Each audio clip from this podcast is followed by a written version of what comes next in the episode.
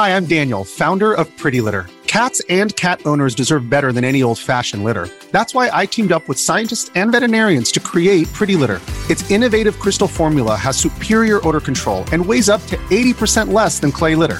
Pretty Litter even monitors health by changing colors to help detect early signs of potential illness. It's the world's smartest kitty litter. Go to prettylitter.com and use code SPOTIFY for 20% off your first order and a free cat toy. Terms and conditions apply. See site for details. We say things that don't mean anything, but thanks for listening. Yeah.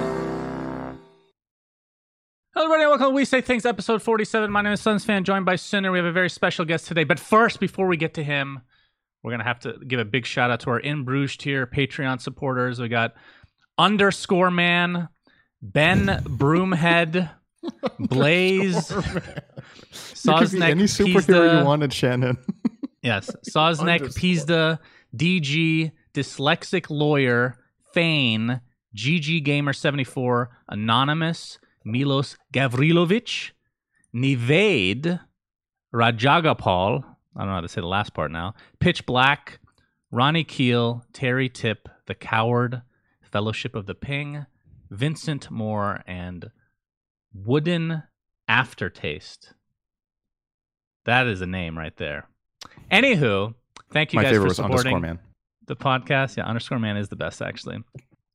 Uh, we are joined today by somebody you guys might not have expected to be on the podcast, but I was really excited to have him on. Uh, Rod, how do you say your last name? Is it Breslau? You got it. You are the first person Man. in esports to get. it. Rod Breslau, aka Slasher. How are you doing, my friend? Good. How are you two doing? Oh, just Good. terrific. Yeah, I don't care about we're good. But you know. Okay, he's good. I So- mean, I'm here in New York. Uh, nothing's nothing big is going on. It's all kind of normal here. Yeah, how bad is it actually right now in New York? Um, pretty bad. You know, with everybody dying and all. Mm-hmm. Um, not not the best. Uh, personally, I'm a gamer, so my life hasn't really changed from before coronavirus and after. Mm-hmm. Um, because I don't have a social life and I don't go outside and I play games all day. Um, so again, nothing's really changed too much. But in general, uh, it's kind of insane here. Yeah. Yeah, I've heard. What is it? New York, um, Seattle, and I think New Orleans are maybe the top three uh, in the U.S. at least. Yeah. Um, Yeah, Okay. uh, Three really big countries. Yeah. I mean, finally, we can say NA number one, right? yeah, and he's definitely number one for something. Uh, Rod, can you give people a synopsis of who the fuck you are? Because I know a lot of people in the Dota scene will not know who you are, but the reason that you well talk about what you've done um, recently, maybe, and then we can get into like some of your early life stuff.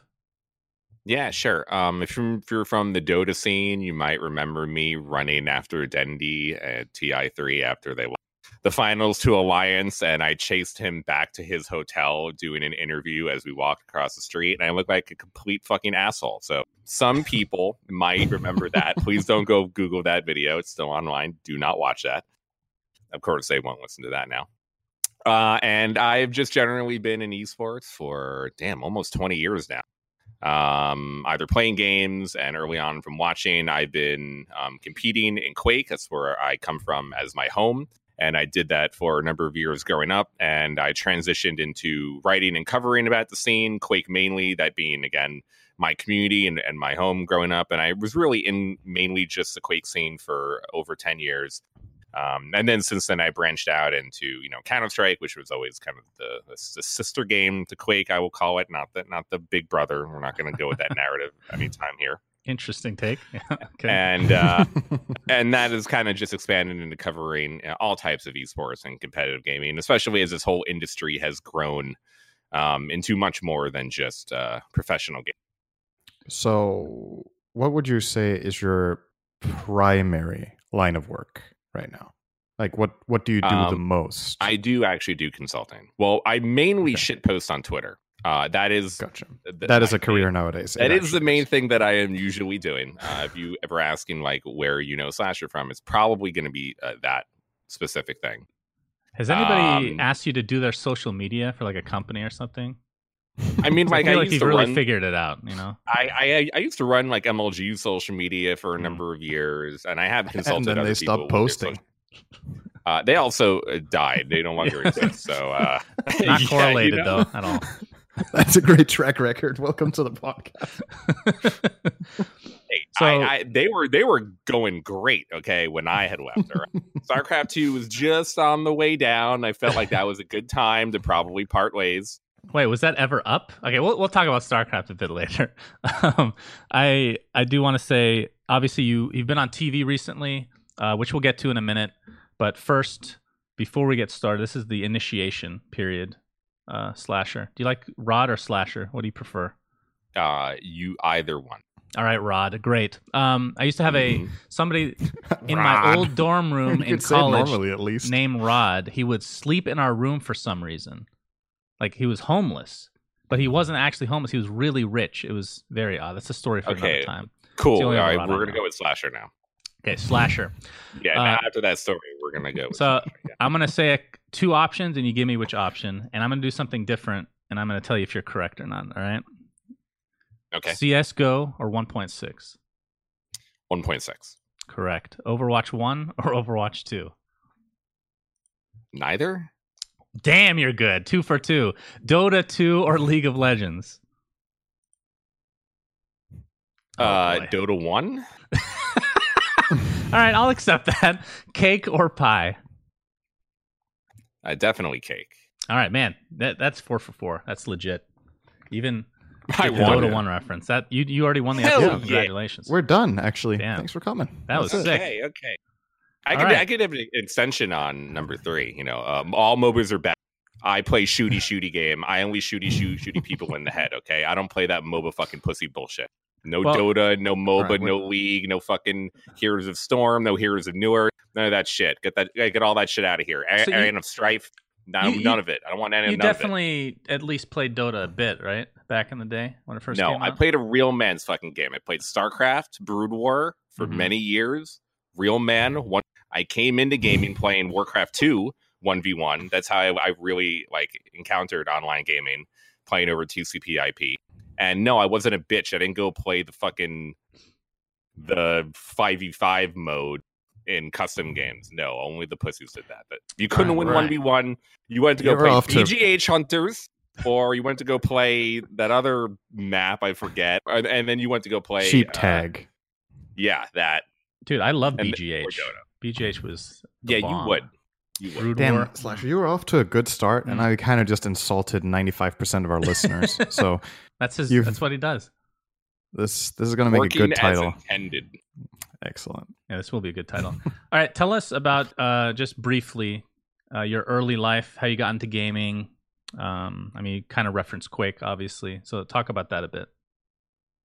Yeah, sure. Um, I don't know. Like I've been playing games ever since I was like a small kid. I had a Nintendo ever since I was, I think, like three or four years old. So I've been playing, you know, like Mario and Tetris um, from a very young age, and I've always been around video games. I had a um, a Mac 2 CE, an Apple 2 CE, which is Wow. a really really old uh, Macintosh computer. Um, and I got introduced to you know games from pretty young on both a uh, console portion, which was Nintendo, and then I got like the whole PC experience, even though I had Macs um, for the most time growing up. And I kind of you know like you had uh, my console portion, so I ended up playing like a lot of fighting games and Street Fighter. Um, and like you know, Legend of Zelda and Secret of Mana, like RPGs, and you know the whole thing with you know console. And then on PC side, um, I got to experience like I don't know, like Sim City and like early civilizations. I remember playing Civ, Civ One Oh, in Civ 2. Yeah, Civ One and Civ Two. I think I played it in like elementary school after after class, middle school. No, it was like it was before.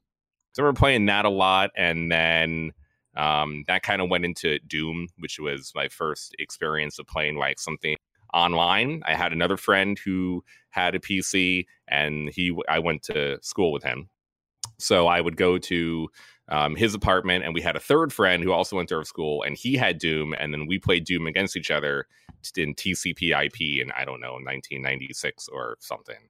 Um, and that was kind of like my first experience of like playing games online, and then that um, developed into Warcraft 2, which is how I just mentioned my my long rant. Um, where I got into like RTS games, and I spent Hmm. so many hours and like years playing Warcraft 2 and just like screwing around with the map editor in Warcraft 2, and then also playing uh, Warcraft 2 and 2 TCP/IP, and then Kali, which was like the first kind of online matchmaking service before like BattleNet existed, before Blizzard did anything there. And so I got to like have my first, you know, kind of like shit talking people online and people being all mad at each other from like a pretty early, early age. Um, it shaped you. Yeah, that's no, where, it, it uh, that's really where the duping of be, uh, pretending to be female came from, right? I believe Warcraft 2 chat rooms. And it got really popular in StarCraft, BattleNet. yeah, I was a 14 year old girl then, and I am still a 14 year old girl now. Great. Thank you for confirming that. Um, yeah. So, how did you? So you went. You got into Quake. Ta talk about like the Yeah. Quake FPS years. Okay, yeah. So I was like, like Blizzard really was like my favorite company and the all the games that I played the most. So after playing Warcraft, I mean, I played Doom, so I already had the id Software experience. But so I had Doom and Warcraft. So Blizzard and id were already like my favorite company. But like most of my time online was still in the Warcraft 2, and I bought StarCraft right after, and that was where I really first experienced everything online. I got into BattleNet. Um, I was in the first ever Macintosh gaming clan of all time because I had a Macintosh, and there were only like five of us in the world who fucking played games on a goddamn Apple computer. So we formed a clan called Mac with a big A, small M, big A, small C. Um, and we, Very we had a, we had yeah i know right we own like the mac channel on battlenet and that's how i got into learning like not only playing games but how to like war in channels and take over channels when the server split back then i don't know if you guys remember this stuff um, Vaguely. It's been yeah, so like I remember I remember learning how to like take over BattleNet channels and try to like hack into like accounts or whatever, along with like playing uh so I ended up playing like Brood War and StarCraft for two or three years. And I was okay at 1v1, but I, I quickly learned that I was pretty bad comparatively. I didn't know the whole like Korean StarCraft scene existed really then. Like I knew like I heard about it a little bit, but I didn't really have full knowledge. Um, and then I was finally introduced to Quake in like early 2000 or so. I had already skipped Quake World because I spent all my time playing uh, StarCraft. So I ended up starting with Quake 2. And if anyone knows the Quake franchises, that is probably the worst game of the three that were played back then. Quake World uh, and Quake 1 was the original, and everyone that was really good played either Netquake or Quake World. Then Quake 2 came out, and it was like the shitty version of Quake. And then a year and a half later, Quake 3 came out, and that was like God Quake. And then every real pro player, you know, all the famous people that you know now played Quake 3. I was the stubborn one that thought that my game, which is objectively the worst game when we came back on it, was the best game. That's the only one and I I- played was Quake 2. So, Was Quake 2? Oh, so you understand. yeah, You you I understand. liked it. Uh, and I ended up playing that for like 10 years, almost 10 years. Jesus Uh, Christ, that is quite a while. Yeah, I so jumped like I ship did, to I, I Half Life like a year later. No, I wouldn't go to Quake 3. Like almost all of my friends went to Quake 3. Everyone that I knew in the community went to Quake 3. I was stubborn and only wanted to play Quake. And so like who did capture you play with if everybody left? Um so this is like Do you have funny. a five man clan called Mac or something? Uh, and well, no. So the scene, as you say, everyone was going to Quake 3, and it was already like Quake 2 was kind of old. So the game really was dying, and we really did have no scene.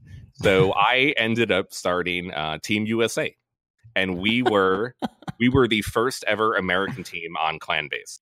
Uh, if you remember Clan Base, it was the really old European league before ESL oh, yeah, existed sounds familiar. Yeah. which had like all of like the early UT teams and CS teams. They had like the Euro Cup finals, which was like the first ever like video game esports land in Europe before like EXL. Mhm. So we because our scene died, we had no more leagues or teams to play. We had OGL here in America. OGL was where all the American Quake players and CS players played before Cal took over for Counter Strike and all that.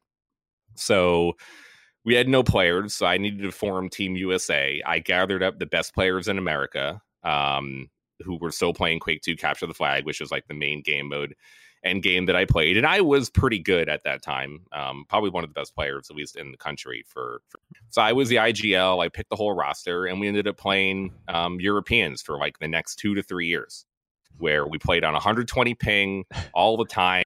They never played two server. Um, and I got to like first learn about like the world through playing Quake 2 Capture the Flag on Clan because that's how I met like all Dutch people, German people, English, the French, the Norwegians, the Swedes, Poles.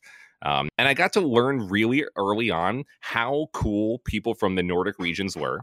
They were the only teams True. and players True. to because on clan base because we were the only American team on clan base, they weren't used to this. So they forced us to play on European servers every match. And the only way we could play two server was if the other team agreed to play one game on American server. Uh, Hmm. The only teams that would agree to play two server were the Swedes, the Norwegians, and the Finns. And they had the worst ping because they're more east to America than like all of Western.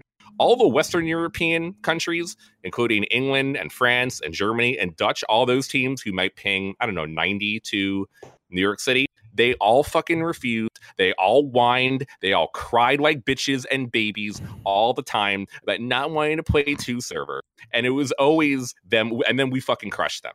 We fucking shit on them and crushed them with a 120 ping. And I fucking talked so much shit to those guys afterward. Meanwhile, the Swedes were always willing to play two server and they were fucking good. We we would lose on American server to the Swedes because they had bigger balls, they were real men, and they were real gamers. So I got to or learn like at least 15 years ago how good Norwegian players were at like esports and how fucking shitty Western Europeans and American uh, were in general. Oh, you just boosted uh, SyndereN's confidence quite a bit, at least for the Denmark I, statement. no, I'm, it didn't really change anything. I know. Oh, okay. Just So making sure. it was more of a yes. Yeah, see? yes. All right, let let's sounds uh, about right. let's fast forward a bit. I wanna I wanna hear more about your your TV stuff. So you you've been doing a lot of consulting. I mean, for a long time now, but just recently in the last I want to say year, you've started to appear on TV, like uh, different. Well, you can tell me which shows. I've I've noticed you on a couple Fox ones, which I found funny for different reasons. Um, we won't get into that, but no, uh, you can totally get into that. I'm totally down to get into that. well, last time I got into this, uh, people got mad at me, so I'm gonna I'm gonna not do that. But tell us about the TV. Are you telling so me far. your viership don't you want you talking about politics? Don't even That's tell me correct. that. No way. No way. No, your fans love it. I'm sure the comments love a pol- political discussion. Like that Yeah, they they always enjoy it quite a bit, especially in the U.S. But tell us about the TV. What did you? How'd you get into Um, I mean, yeah, I really have been appearing on Fox News more than any other network, which, yes, is quite interesting for a self-appointed lib um, that I Mhm. generally am, and that I do lean left most of the time. But again, we, we don't we don't. Um, you know, yeah, I've ended up going on there a bunch of times over the last two years. Always when something fucked up happens in the world. I have not really been able to go on there to promote like how great esports is. I've been able to do that one time, but the other four times I went on were for, let's see, um, the Blitzchung situation with Activision Blizzard Mm. um, and and China. Uh, when people implicated, and including our senators here, that guns were responsible for all of the mass for multiple mass shootings that we had last year, and I had to go on TV and say that no, video games are not causing people to shoot each other here in America, um, and that someone went on TV and said that video games are uh, Fortnite is like uh, shooting up heroin. And they com- they compared uh, shooting up heroin with getting addicted to video games. And I had to go again back on to say that no, heroin is probably um, not Fortnite. Um, you know, maybe a little bit more fun than Fortnite, but I wouldn't say that is the same level of, of addiction. So I haven't Mhm. really been able to go on for fun things. Every time a really fucked up thing happens, or they're making some wild claim associating video games with something absurd, uh, I am here to come to the rescue. which is quite often, by the way. They say some ridiculous things. Too often. Yeah. Uh, so, what is your experience firsthand working with not just Fox, but just any of these news networks? Did, anything surprised you with how they look at esports, or is it basically what everyone thinks that they're just completely oblivious? Well, it- it has definitely gotten better like over the last few years. Um, you know, some people in esports, especially the elitists and the gatekeepers, will say that, you know, because esports is growing even bigger, and it, it's able to get more attention from mainstream media. This is why we should shun them more because they didn't help us during the dark ages when we really wanted esports to get on mainstream TV in the early 2000s. Um, CGS, or- yeah, yeah, yeah, yeah, or or even when you know when like StarCraft was first taking off at Twitch, or like when the first international happened. Like there probably could have been more major media and mainstream media that were there because esports had already been going on for 10 years at that point and Mhm. you know i could, could definitely see some people's perspective in the industry like well fuck the media now. They didn't help us then. Why are why would we go do stuff now? And i still some, see some people who, who refuse to go on like the bbc um, or do mainstream media um, interviews because of this.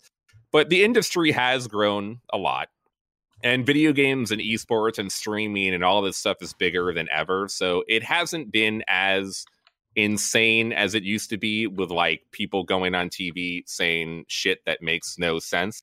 They obviously still do it but kind of like in a different context of like us you know um, comparing video games to like uh, heroin and fortnite to heroin and and like all this shooting stuff. We, we used to have that like a long time ago um too but there was more at least more pushback from like fellow co-hosts or people that are on the air that wasn't just me coming on to dispute this so like when i had been on fox and when i went on dana perino's show a few times which is on the main fox news channel and then i went on fox business twice they were pretty nice to me. They were pretty uh, accommodating to me. They let me talk for a long time. They didn't like edit out anything i said. Um, they didn't they didn't cut me and like you know produce my segment in a different way. And i even remember going on Dana Perino's show talking about like the, the gun violence issue, which was pretty serious at the time because we just had multiple mass shootings.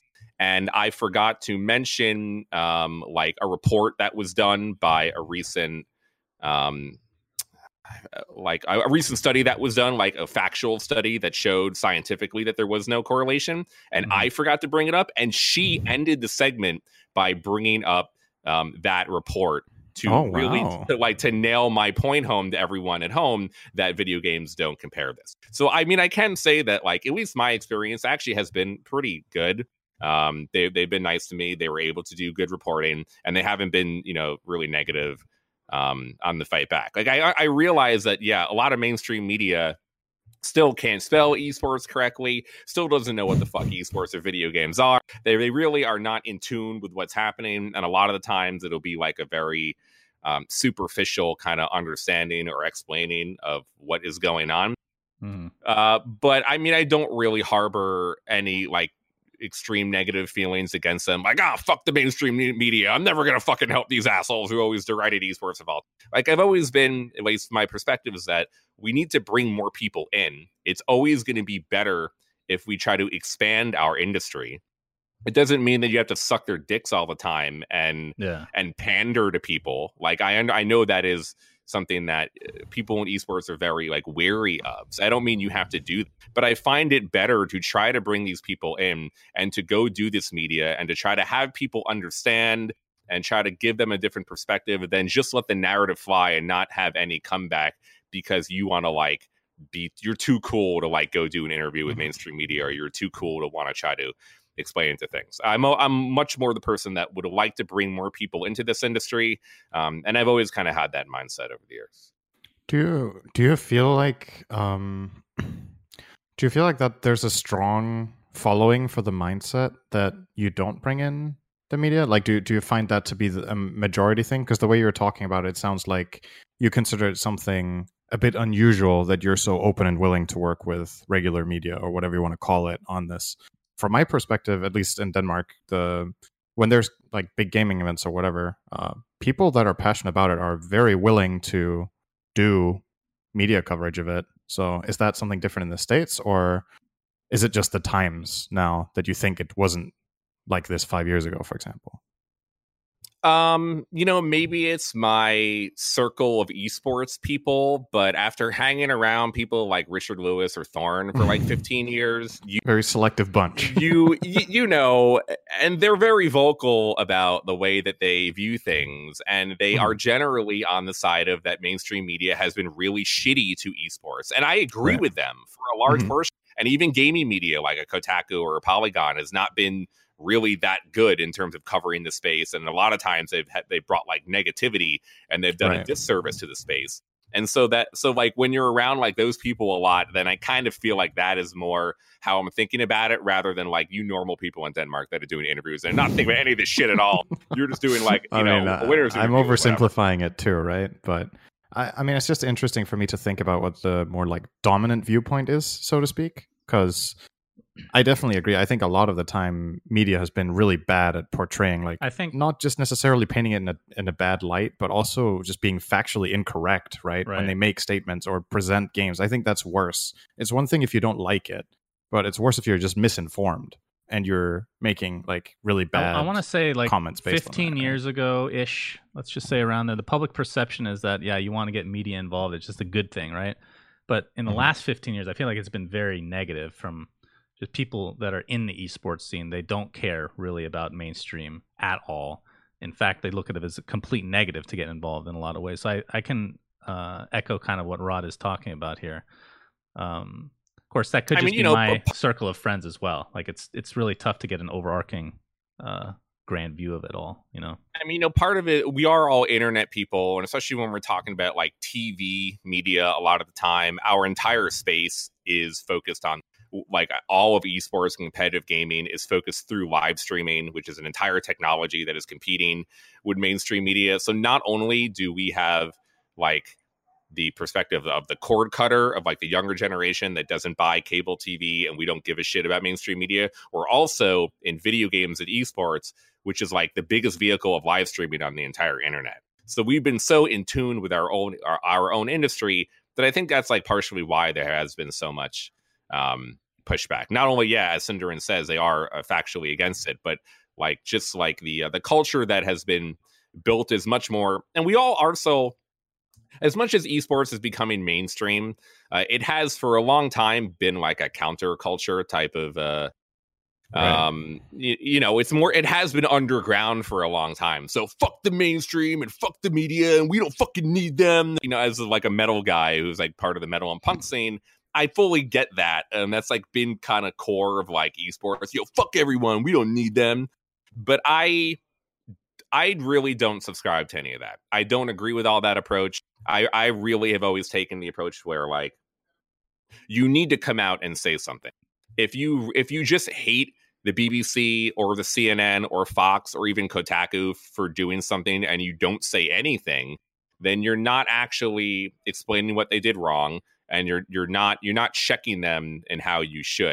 Instead, you're just getting like mad and you kind of look like a crybaby, even though you might be right in the points that you're making about how they initially screwed up the story. I find a lot of the times responses from certain esports personalities in our space, which are very prominent, to be kind of childish and to and to really like not handle the situations well. Like they'll, they'll take something that the media does, which is probably bad, and then they'll react even worse, and Right. then and then and then make and then make esports look shitty. And they're the Mhm. ones that actually fucked up and you know made it even worse instead of being able to respond in a professional way to really get a correct viewpoint out there um, and have everyone be like, oh, well, that actually makes kind of sense. And like, and I've been able to do that to like Fox News anchors when I go on the show, and they didn't think that before. If I just went on there or went on Twitter and said these guys are fucking idiots, which I'm sure would do okay, and and sometimes you can do that. I don't think it really would have gone off, you know, that well um, to either people in our industry. I do think it looks kind of ch- childish and immature, and it's definitely not going to change the perspective of either the uh, the hosts and the media that are covering the story or any of the people that are watching their program. So I, I kind of find Right, that. would it would just reaffirm their bias, right? Yes. the preconceived Right. bias That's- from yeah. before. So and I really feel Makes like a lot of people in esports are not good at them. Um, I think a lot of people in esports and even gaming are very protective of our industry. I mean, I understand why because it's been fucked up like a lot of times. It's almost been killed multiple times. You have all this like outside investment and venture capital coming into the scene, and that is like you know screwing with a lot of stuff. And I again, I fully understand that. Um, but I think that a lot of people just have not quite handled uh, that in the best way. You can push back against that and still uh, be kind of like seen as a go-to for the mainstream and for the media, um, and not just be like so defensive of and gatekeeping of our you know little thing, which is now pretty mainstream, whether people like it mm-hmm. or not. Yep, totally agree. Um, okay, one more topic before we get on to the big three, which is going to be Riot, Blizzard, and Valve, which I'm very excited to hear your opinions on those companies. Uh, in terms of coronavirus, obviously, hearing a lot about it on the news. Everyone's affected uh, with this across the globe. How do you think this affects esports? Because online tournaments are getting a big boom, right? This is a, if anything, it's actually a good thing. Um, but as a whole, do you think that this will help? Because now we have like NBA, 2K doing stuff with the players like on Twitch, and the, everyone's just much more involved in video games. Formula One thing as well. eh, sure. Right. We don't need it. Eh. okay. Gives a shit about that, but yeah, I, it's going more mainstream in a lot of ways. But yeah, what Whoa, do you, you just the... pissed off two people, okay? I know. Yeah, I you pissed off our entire audience. I pissed off two guys. I'm really sorry, guys, but it's it's not a cool game. Anyway, yeah, what kind of impact do you think coronavirus will have on esports going forward? I mean, honestly, like this is the thing that I've been talking to the, media most about recently, which again, not great uh, yeah. in in perspective. But I I spoke to like the New York Times last week, the Washington Post last week, NPR um, last week, all about this topic. I mean, what's ironic is that back in late January, I did an interview on Yahoo Finance talking about the coronavirus and how it was affecting China because the LPL had just had to cancel and the LCK would just had to cancel. And I remember them asking me how uh, how they thought that I, that this would affect things going forward, and I was be like, well, it's probably going to be bad um, but I never expected, obviously, the entire world to be affected by this pandemic mm-hmm. um, and to be totally inadequate, mm-hmm. which is stupid of me because America is totally worthless and useless at fighting the situation. I should have known better that our country would not be able to fucking deal with this shit at all. So, my bad very i'm stupid there. Uh, uh, but you know i think like first and foremost that health and safety of people is more important than our in like any of the industries or people working. Um, like that should not be put ahead of you know like making money should not be put ahead of um, people's safety. Uh, and i know that there are still some esports two certain esports and Counter Strike uh, running right now, which have people coming into in person studios in Los Angeles and Germany. And considering, again, we could do everything on the internet, I don't see why the fuck that keeps happening, um, even though it is being like okayed by the, the state of California.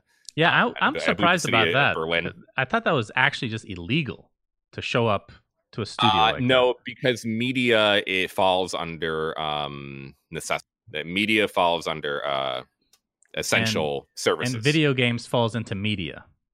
Yes. okay. Well, because it's a live broadcast, they are they are classified right. as broadcast media. They are classified as we made it, fam. Um, really, they're just fucking assholes. ESL and Flashpoint want to compete against each other to see who which uh, person has the biggest dick right now, which I understand normally because that's what these companies do, especially you know Flashpoint, who really needs anything to go right over there. Um, but it really seems misguided given the current situation. I don't think either of them are looking good right here. But that, that that's just kind of like one small thing that that is happening. True. Uh, you know, in general, I think that um, I don't think it's like a, a pot. Like in the end, is it a net positive? Probably not. There's still a huge amount of events canceled. It's still disrupting almost every single esports community in all the scenes. It uh, canceled the Dota Major. Um, you know, it's canceled the in-person Overwatch League, the in-person Call of Duty League, all the plans for the League Legends Championship Series and LEC. Um, the CS:GO Major has been moved. Multiple other games have had, you know, there's Street Fighter or Pokemon or QuakeCon have all been canceled or postponed. So in general, it's not great, especially with the move. Um, for like all of esports going into these in-person events and these stadiums in the last few few years, which have been really cool to, to mm-hmm. showcase video games to a larger audience. All of that is not going to happen now. So if you really take all that into account, it's not like a good thing this is happening, obviously.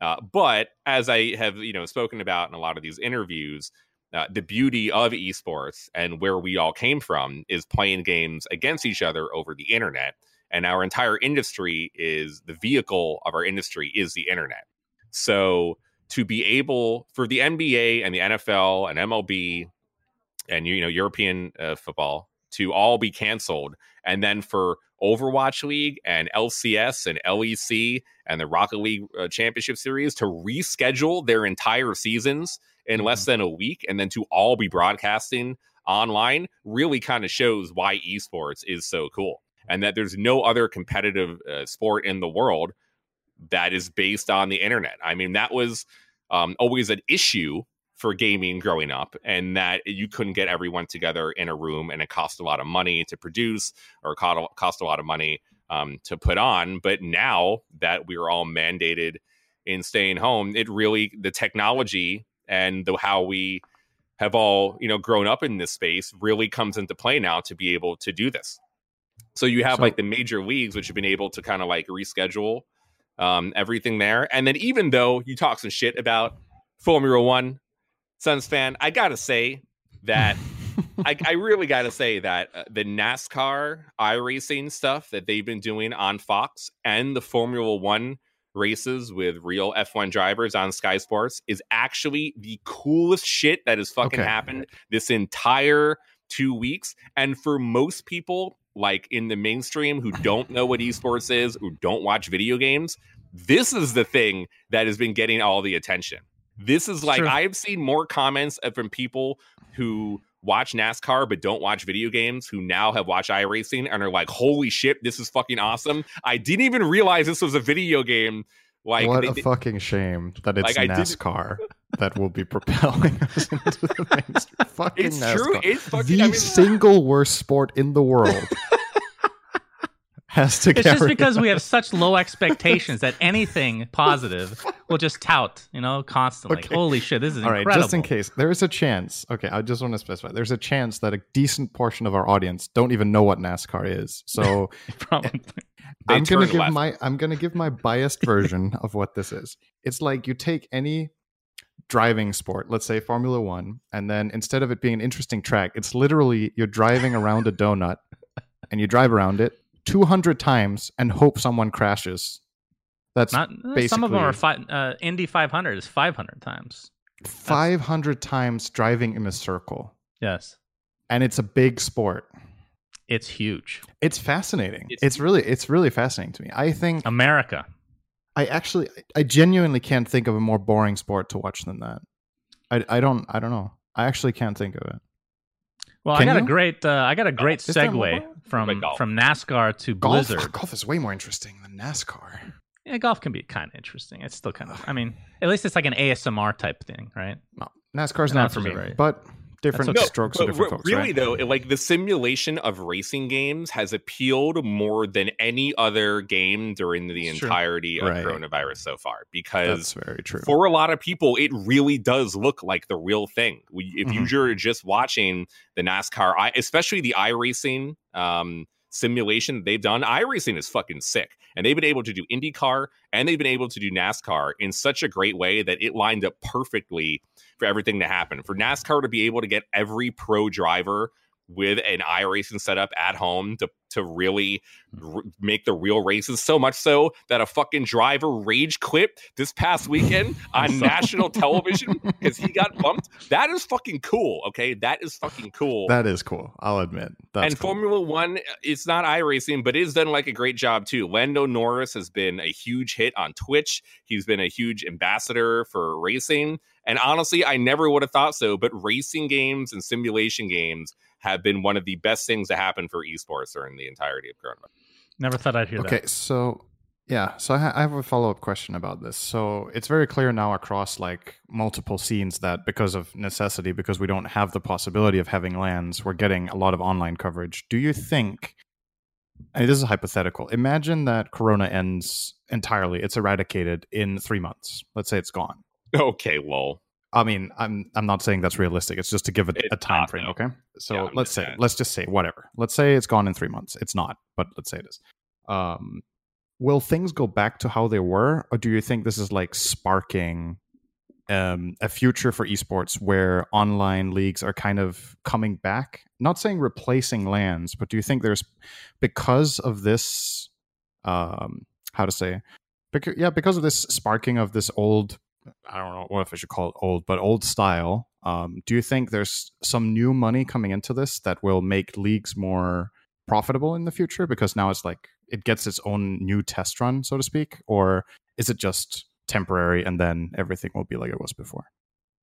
Uh, so again, we're going off the premise that after three months, we're all going outside again, and we're going Yeah, to events. you can again, choose your and time frame, whatever Literally everything is fine. Right, Okay, you can choose okay, whatever you want. we are let's let's go into Fully alternate reality that is not going Yeah. to exist, and we're actually all fucked for the next year. But okay, let's just Yeah. say well, you can say in a year too if you want. That's fine. Like whatever Okay. time frame you choose Yeah, doesn't sure. matter. Well, you know, it's a it's a fucked up way to look at it, but the longer that coronavirus goes on, the better it is for video games and esports. Because the longer the coronavirus um, happens, the longer that all major sports are offline, and the longer that there is mandatory social distancing, and that we are all inside all the time, and the longer that we are inside, um, the more that we are playing games and watching games, and the less that their traditional sports are are on, the less options there are of watching stuff um, for things to happen, and sponsors and investors are all have like you know nothing Right. to do. So in a way, the longer the pandemic goes on, and the the more time we can't find a vaccine to fix our whole fucking world, then like gaming will continue to rise and have a spotlight because now every single weekend um, right now you have formula one uh, video games on tv you have nascar on tv and espn just did a whole day of esports where they put the rocket league world championship on espn for the first time ever and they broadcasted formula one live for the first time ever too um, in terms of video game and they had apex legends on as well so you have mainstream media um, giving attention to gaming and esports way more now because of the lack of competition Mhm. from everything else going on. So, So you think there will be more online coverage in this hypothetical world where this is over in X months? Then this will mean more online coverage in the future, regardless. You think? Um. I okay. So there's like a few things here. I think that Mhm. esports and gaming has done a really good job of showcasing how like it can be very resilient through something like a worldwide pandemic to still be going on, and I think that is going to generally attract sponsors um to esports who didn't know this existed before. I think that although let's just say everything did go back to normal and there was like the NBA and the NFL and that all came back and there's going to be more competition um, and less people staying inside all the time because it's going to be you know summer. It's going to be nice. Um, I still think that sponsors will want to stick around because they'll finally have been able to come into the space and see how good everything is going. It's not like esports wasn't doing incredible before Corona was hitting. I mean, everything has been hitting on all cylinders, and we have this new game coming out, which is taking over the world, uh, Valorant. You know, tomorrow. So Mhm. you know, esports gaming has already been doing well. This situation just was able to showcase it to a bunch of new people. I think all the sponsors and investors that saw esports and gaming during the pandemic are still going to want to stay in um, afterwards. But specifically when it comes into like an online format, I actually feel like you know, a big portion of esports in the last few years has been to take the traditional online format and to put it on LAN, where you have things like the ESL Pro League, which is now played entirely on LAN. You have Flashpoint, which is now played entirely on LAN. And you have, you know, games like Overwatch League, Call of Duty League, League of Legends that are played entirely on LAN for all of its matches. And there's been a, a big emphasis on selling out stadiums, selling out arenas, bringing in person events. I think that's really good. I mean, obviously, that is kind of where we were all expecting esports to go in terms of um, taking online to in person. But I almost feel like, in some ways, it's jumped too far. Like we can, we can, we already see in like these online only games for LCS and for Dota and Overwatch League and Call of Duty League. Okay, maybe the viewership is not where it would have been, you know, if if everything was played uh, in person Mhm. but like viewership is still like 70 or 80% of like what it was and the costs are like nothing yeah. so why even have a gigantic studio LAN league with cameras and producers and huge money and flights and hotels when you can just stick 10 lcs teams in their fucking apartments and have them play from home for 80% of the viewership i know it's not the same and sponsors are looking for an in-person thing. It's not like a one-to-one example here. Right. I'm not I'm not stupid the way this is happening, but I feel like um th- there has been such a huge leap that people are forgetting that you can actually just run a tournament from home and have everybody streaming from home. And in a lot of ways, with like I think Fortnite did a great uh, example of this um, last. And, and Call of Duty, you can see is doing it now. You could do things like let all the players uh, stream their POVs on Twitch, and you add up all of the viewers together for a total combined viewership, which is usually much more than the individual channel that is broadcasted on. Like Fortnite esports that that broadcasts all the big Fortnite tournaments usually gets like 50,000 people.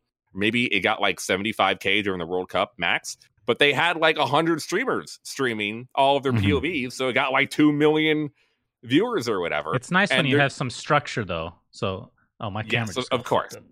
It's nice when you have structure so you can actually force players to use overlays that unlike Dota where people just steal each other's viewership.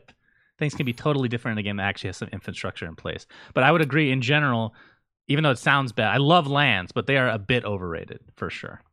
I think the thing the thing to keep in mind though, right, is that now that everybody is forced, so to speak, to be online it's kind of a level playing field, right? But if you imagine this is over and you try to run these tournaments online with the logic that you get 80% of the viewership, it becomes a huge competitive perimeter that somebody else is running a LAN, right? Then you're not going to retain 80% while they're on because their production is more interesting then, right? Mm-hmm. That's it's kind of I mean, you could do the math for it. Maybe it's still worth it to an extent to just keep it online, but surely you're going to tank viewers if other events of your t- type start running LANs and you don't, right? or would you would you say that that's kind of that people are just overrating that entirely and that LANs are not needed at all for like just from the financial side of things right there's obviously something special about LANs. nobody's going to question that but well i'm sure the sponsors are i'm sure for the examples that we're using when you ask like you know will some other people put on a LAN you're really only talking about valve games because those are the only ones that have open circuits there is if LCS isn't running, no one's running League of Legends LAN. Right. It's only Riot. There's no Call of Duty LAN. It's only Activision. There's no Overwatch LAN. It's only Activision. These are all franchise leagues. There is no mm-hmm. competitor. There's no one that can come in and do anything. They're locked down forever. Um, right. So, in that way, like, no, because it's impossible. And at the same time, I think some sponsors are definitely, they came in with the intention of being in front of like a full on production in front of a studio audience or in front of an arena. Right. And they weren't just sponsoring the online portion. I think in Valve games and for games that are have an open circuit like Dota and Counter-Strike that yeah, there are more opportunities to do things because anyone can do anything with these games and that is why they're special and that is what has allowed the ecosystem to thrive. So in that way there's definitely probably more opportunities um, to kind of have that. I think that's kind of like mm-hmm. how Counter Strike and Dota have evolved anyway. That's why, like, you know, League of Legends and, and Overwatch are doing LANs way before anyone else. Pro League only finally just now got Counter Strike to be have all games played on LAN. Pro League as of last year for Counter Strike was played online, I believe. Mm-hmm. Um, and all most all Dota qualifiers are online. There's no Dota LAN league that everyone is it's not like all the Dota players have flown into Los Angeles to play on a LAN for three months or whatever. Right. That shit doesn't exist, but that is the only thing that exists now for a few games. All right, let's let's move on to the big three, uh, and we can talk a little bit more about if there may, may be a fourth company incoming. But when I think of the big three in terms of esports uh, in the gaming space, it's Blizzard, Riot, and Valve. So I'm going to give my shitty summaries of each company, and then you can give me your rankings on one specific question here. So, Blizzard, of course, amazing with Diablo, StarCraft, Brood War, uh, Warcraft 3, World of Warcraft, and then Activision took over, and now it just seems like they can't do anything right. They had StarCraft 2, which was a colossal failure. Heroes of the Storm was beyond god awful. And that was kind of like their biggest regret of all time, not picking up Dota to begin with. Uh, Overwatch, I think, has just been a complete disaster, but that's my personal opinion. I know some people will disagree. Then you have Riot. They're very, very, very strict in everything they do, but everything is super structured. They have great infrastructure. Uh, they do have a terrible work culture, though, with a lot of sexual harassment stuff. But in general, League of Legends has been an enormous success, and obviously they have a lot of new games coming out, which we'll talk about. Then you have Valve, who's kind of like the opposite of Riot, where they're super hands off, sometimes to a fault. They've obviously had great games in the past, but a lot of recent failure in terms of Artifact. Underlords, you can definitely call a failure. Half Life Alyx has been a success, but it's still you know only VR. So of these three companies, Slasher, tell me which ones you have the most confidence in in terms of ranking one to three. Uh, Riot. Okay, and right now, two? Please tell uh, me two Valve. is. Thank God. All right, just making sure. All right, cool. Yeah, right now, right now, Riot is firmly in the lead. Mm-hmm. Firmly in the lead. Okay, so Valve was let, number- let, Okay, go ahead. Out, out of these three, because Yeah. you you said there would be a big four. There there is four. There is no longer three. It is four. Yes. Okay. We'll talk about Epic in a bit. So let's just talk about each of these companies just briefly. Um, so Blizzard, Activision, whatever the fuck you want to call them, they've been a just dumpster show for the last 10 years, it feels like. What the what what happened with this company? Is it actually Activision? Did- Is that what screwed them? It really feels like that aligns perfectly with the timeline. Am I wrong? Uh, it's a, a good portion of things like Activision coming in, the merger, and everything that that has done to the work culture inside of Blizzard specifically has been like a significant factor to everything that has happened in terms of their downturn. Um, yeah, that were like there were definitely individual bad choices made for Diablo 3 in terms of its release and how it was launched and how it was handled. Um, the overall um, evolution of StarCraft 2 and not really dealing with that right. Uh, as you mentioned, um, you know, not picking up Dota and totally flubbing Blizzard Blizzard All Stars and then Heroes of the Storm. So there are there's like a combination of the Activision work culture, which has totally fucked everything up and has driven out all of the co-founders of the company, all of the VPs, everyone that made Blizzard Blizzard and then what everybody looked up to as a kid that the Activision um, merger and what that did moved all of them out there. And then you had a ton of missteps for each individual game compiled on, which has then turned into basically a, a huge clusterfuck. And then only more bad things have happened um, since then. But honestly, uh, them merging with Activision is the worst thing that ever happened to Blizzard. It's the worst thing that ever happened to video games. I feel like that was like the the best company in gaming. Not even close in like the late '90s, early 2000s. Jesus Christ! What? I don't actually know your opinion on this. I just assume that we align, but I'm not sure. The Overwatch League. I feel like Overwatch in general has been. It's it's like a casual game that is. They've just tried to like force feed as an esport. They've brought in investors, hundreds of millions of dollars of investments from like NBA teams and all these other like non-endemics. Eh, There's no way they're making their money back. They're coming out with Overwatch 2, which is like a glorified expansion that you have to I don't remember if you have to pay for it, but people weren't happy Mhm. with that Yeah, announcement will. in general. What are your thoughts on Overwatch and how it's had an impact on esports? Is it the way that I looked at it is, you know, CGS back in the day fucked things up for everybody for like a good amount of years. The difference now is this is a bigger fuck up, but esports as a whole is way bigger than it was, so it might not be as negatively affected. You know what I mean? Um, I probably may not feel the same as you do. I actually don't feel the same as a lot of people on this topic. And I say Okay. this as someone who really has criticized Blizzard fucking a lot through the entirety of Overwatch. And not just like as an industry person who covers the game. I've been playing the fucking game since day one of closed beta. I played from closed beta day one until season six, like scrimming and as like almost a professional player. I've beaten Overwatch League players in a tournament. I've won tournaments before. I played like on a pro team. So I've been playing the game eight hours a day every day for like a year and a half. So that I really know the video game Overwatch, not just Overwatch League, which is the esports league. And you know, uh so forget the the league itself. The issues come to the game. And I think this is where a lot of people are like kind of missing it from the industry perspective side is that so many of the problems with Overwatch League and the viewership and how like people that are unhappy has to come back to the state of the game and how it has deteriorated over time.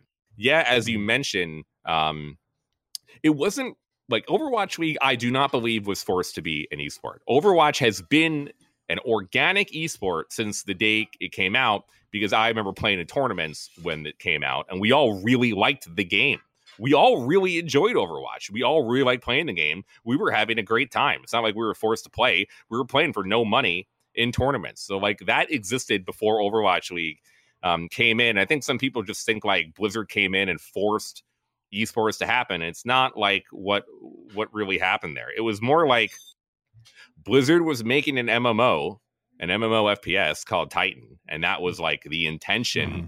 for their next franchise to be this the the next WoW, okay, to make them a billion dollars. And then it all fell apart. And then after it all falling apart and them costing them who knows how many hundreds of millions of dollars internally, they need to figure out like what to do with all these characters and all these things and this world that they made.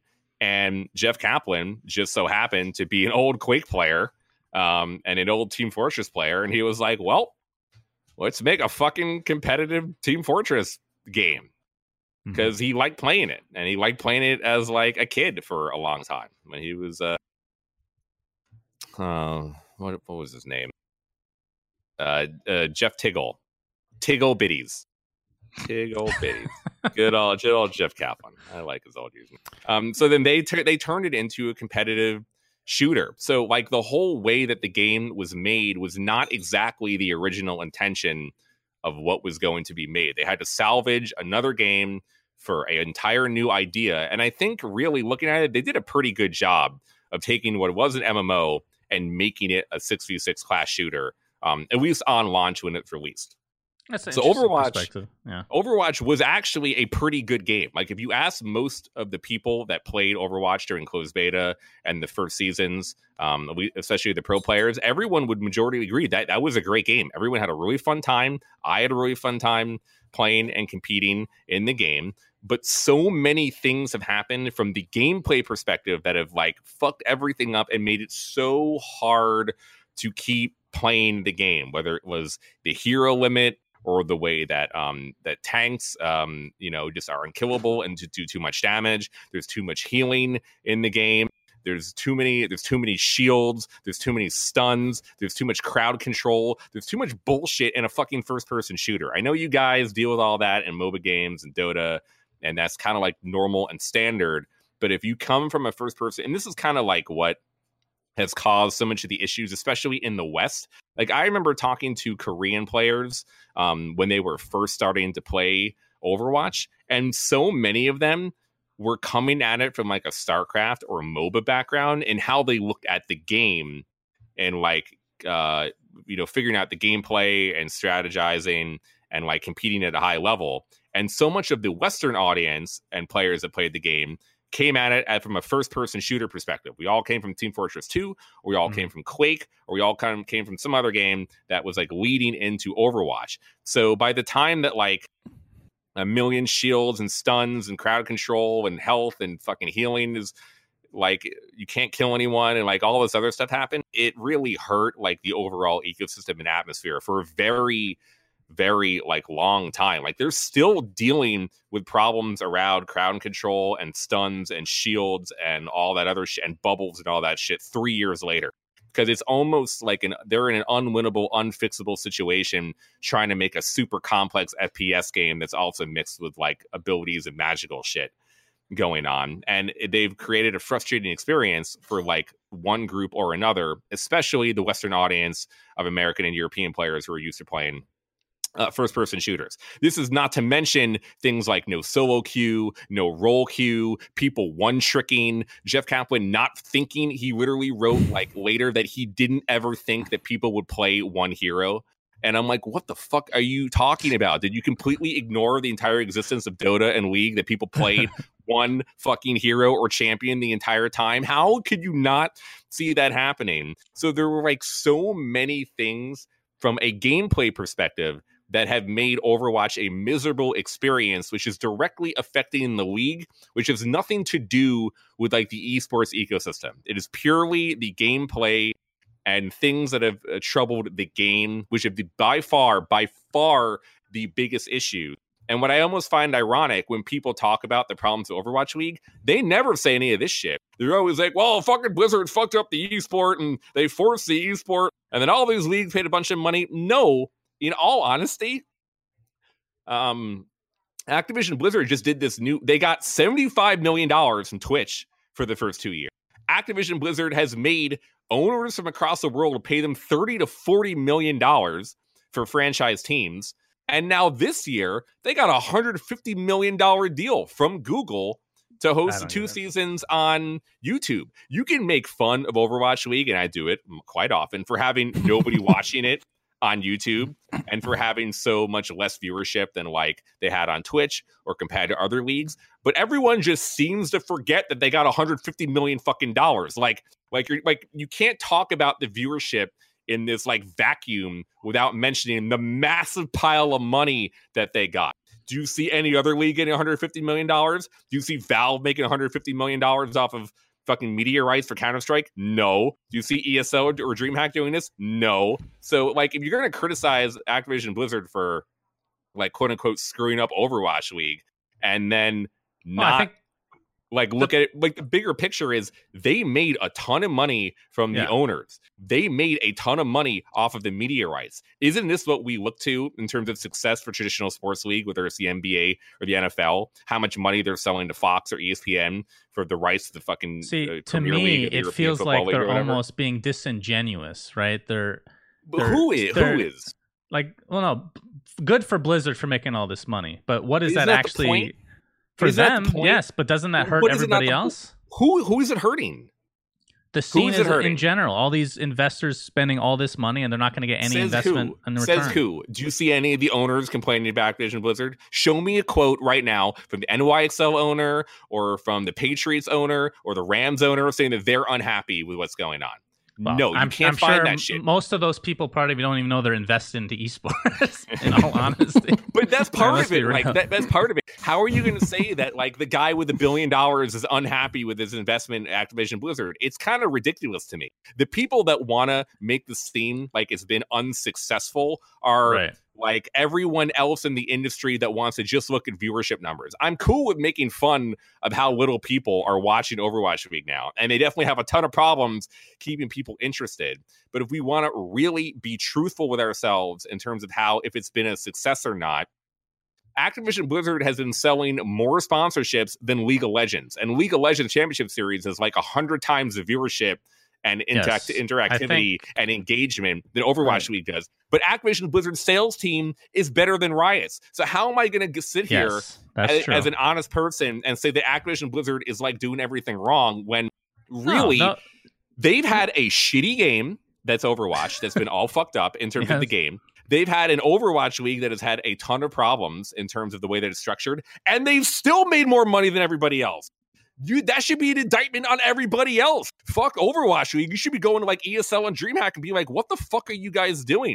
So Overwatch again, League just sold rights to over to YouTube for 150 million dollars. You have Counter Strike and Dota here, which are getting 100,000 times the views or whatever, and they're not making nearly as much money. So I think you should eh, like eh, put all of the hate or criticism that has been pushed forward to Activision. It doesn't seem it it seems dishonest. That is my issue. It seems like Activision is a really easy target because they keep doing stupid shit all the time. Whether it's like firing a thousand people, or whether it's like banning Blitzchung and like inciting an entire worldwide riot or whatever. Like I know they keep doing fucked up dumb things, but purely on a business level, Overwatch League is a success. Call right. of Duty League is a success. And anyone who thinks it's a failure because they have 20,000 less concurrent viewers, which don't fucking matter actually at all, I think is being disingenuous. So I think the you... concern we have here, if I can just jump in, my mm-hmm. my concern, I think this is the one you share with me, Shannon, is that we're not like I'm 100% with you here, Rod. Like if they can sell sponsorships and make this league this big, that's awesome, right? That's great for them. Um, but down the line, if these investors invest in season one, they invest in season two, and they see a decline in viewership numbers, does that mean that, let's say, come a season three, come a season four, and this keeps declining?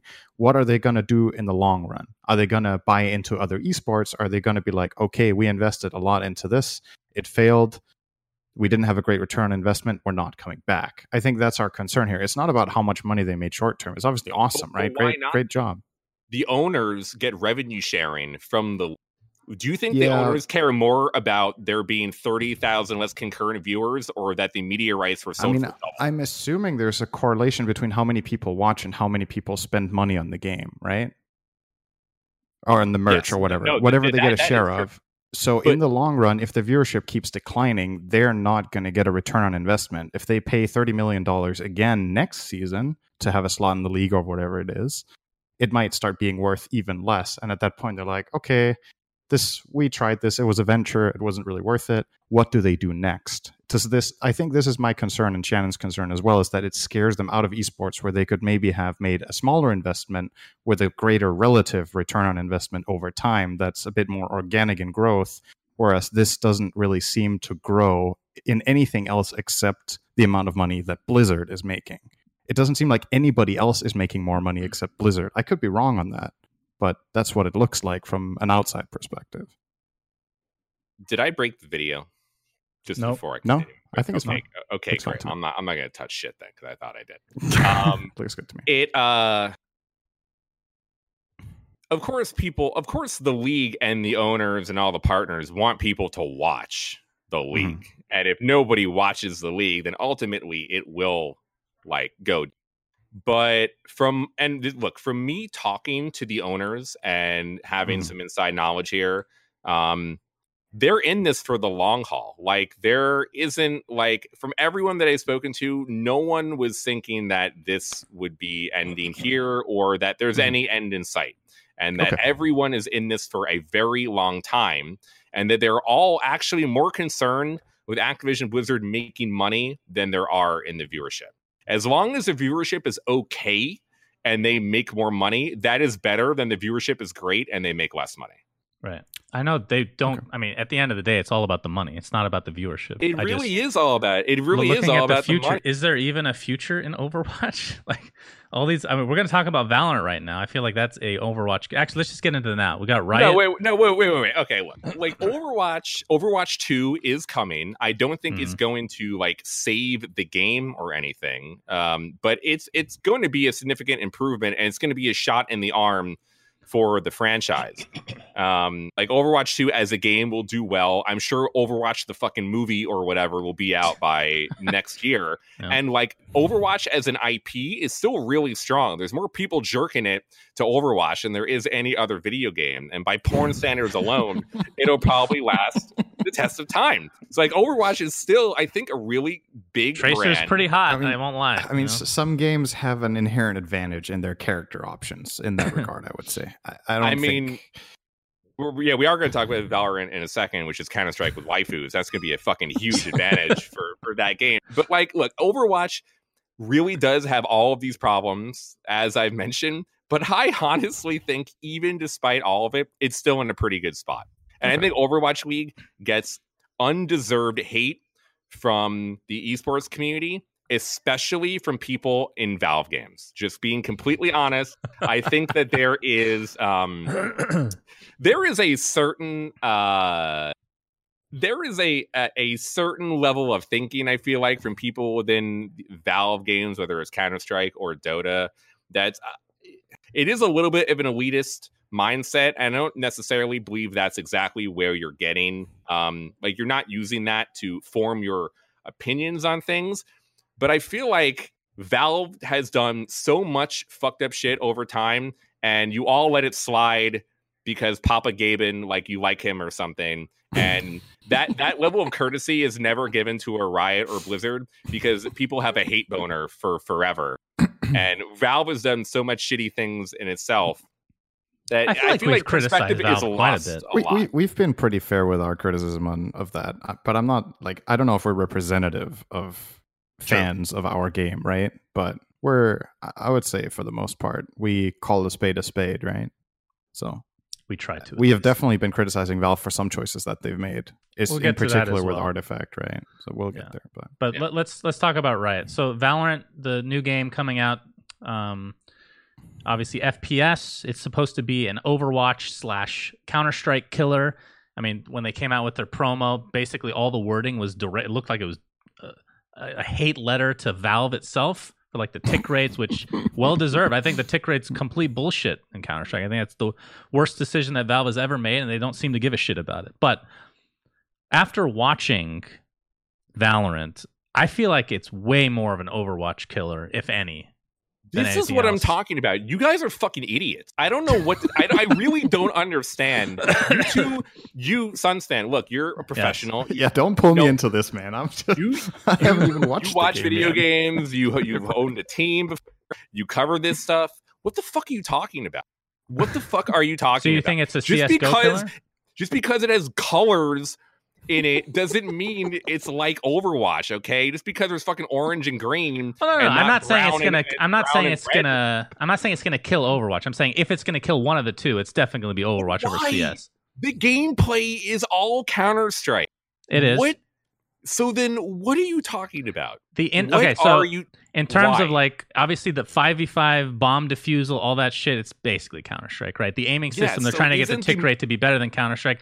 When you implement any fantasy elements, it's just Counter Strike is just going to be its own thing. People aren't going Yeah, to go from because Counter you're Strike to smooth Valorant. I brains. You are smooth brains. You and the rest of the community that wants to compare this to Overwatch because there's a bunch of fucking colors on the screen have, Well, are like okay, no look at it this way. No perspective. When they Dude, made the the gameplay, if the idea- gameplay is five v five and it's I'm not sure if this bomb-based, episode has a guest anymore. and you, I- and you're I- I don't know if planting this a is a bomb guest. and it's defusal.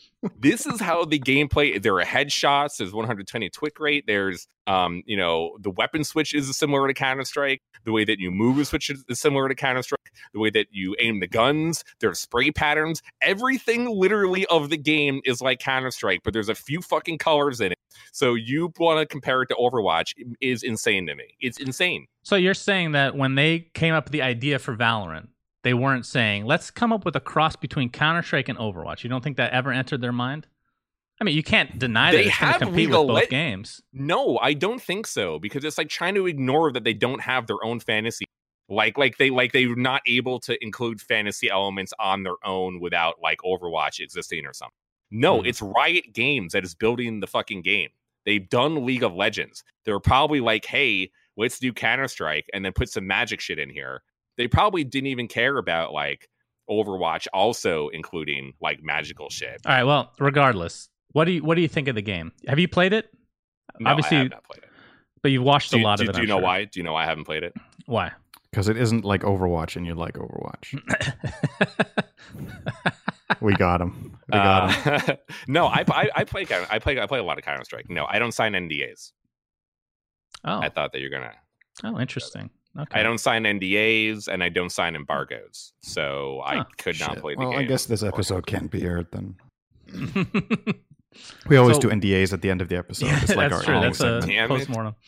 So after watching it, then, what are your thoughts on it? Do you are you excited as everybody else is right now? Um, I have spoken to I don't know thirty or forty people that played in the alpha event, uh, which uh, a majority of them were Counter Strike pros and Counter Strike players, some Overwatch players, some Rainbow Six players, and then a little bit of Fortnite and Apex players. And um, honestly, like I talked to people who, if they had a bad experience, I honestly believe that they would tell me and that they would shit talk the game. I'm not just going around Mhm. talking to yes men or trying to like get a positive answer out of I, I like some of my best engagement and things that I ever do are talking shit about things that are bad. So I don't mind if Valorant is a shitty game, and if I find out tomorrow that it sucks ass, I will more than welcome and say that. But in all honesty, almost everyone that I've spoken to has been not only positive but overwhelmingly positive about this game, and most of that is because it is like a really good tactical shooter. And most of the people that I've spoken to come from Counter Strike. And the people that worked on Valorant have a 1.6 background, and like a huge amount of the development team are 1.6 players, and that more people thought this is like a game closer to 1.6 than even CS:GO is. Um, and that really, you know, from that end, yeah, like the hype is real. Like the hype is not manufactured. Riot did not pay anybody to come to the test event. Riot is not paying anybody to stream tomorrow. Obviously, streamers are making a ton of money anyway because drops are enabled um, on channels. So people are getting donations and subs. And I'm not like ignorant that people are able to make money this way. But Riot has created such a good product that people want to play for the game. They're, they do not want to play just to be getting paid, although, you know, obviously that part um, is part of it, and that's like a huge a huge reason for why I am really excited. Like I have been following Counter Strike for almost 20 years now, and I've been playing it, you know, a good portion of myself, even though Quake was my main game. So I am not only excited for it from like an industry perspective, what it's going to do, I'm excited to play the shit out of it. Like I am going to be grinding this game six to eight hours a day, probably through the entirety of closed beta. So okay, can I why is it that people, when a new game comes out like this, that is similar to other games, why is it there's this obsession with what game is it gonna kill? Like this whole mindset of it. Everyone's more. Why isn't there the idea that games can coexist? It's like whenever I don't remember when Heroes of Newerth or League of Legends came out that people were like, like one is going to kill the other. They were kind of coexisting. I mean, eventually Heroes of Newerth did die, because but they happened. didn't really did kill it. It was kind of like seppuku, right? So if like what is that is it just because people love to see things burn or hate on other games or like i'm just to me it's a bit weird like i i'm looking at this valorant game I'm like okay I, i've seen a very little bit of footage of it it looks like a fun shooter does it matter if like can't you enjoy this game and csgo of like, course can't, you can. Can't you enjoy and play them both, or this game and Overwatch, whichever you think is closer? Like, why does one need to kill the other? Isn't it very possible that there is a huge fan base of people that will watch them both? Like it's a League I, of think, Legends example, killer, SyndereN. But I mean, in in, in fighting games, right? In fighting games, it's not like a new fighting game comes out and people are like, okay, this is the end, man. Now the other twenty fighting games are dead. Like a lot of people like watching fighting games, so they watch ten different fighting games when there's tournaments on. I think because right? the like, idea is you can only this, you can only divide so much in terms of viewers and player base, right? Yes and no. I think. Like I don't feel like are we that oversaturated on, for example, CS:GO content that if you start watching Valorant, you're missing out on key CS:GO content. Like, can you yeah, not there's only do so both? much time in the day. I mean, sure, but then you're kind of. I think it's just a natural state of mind. I don't know. I don't think there's much yeah. to people love whenever there's a game like this. Who's it gonna kill?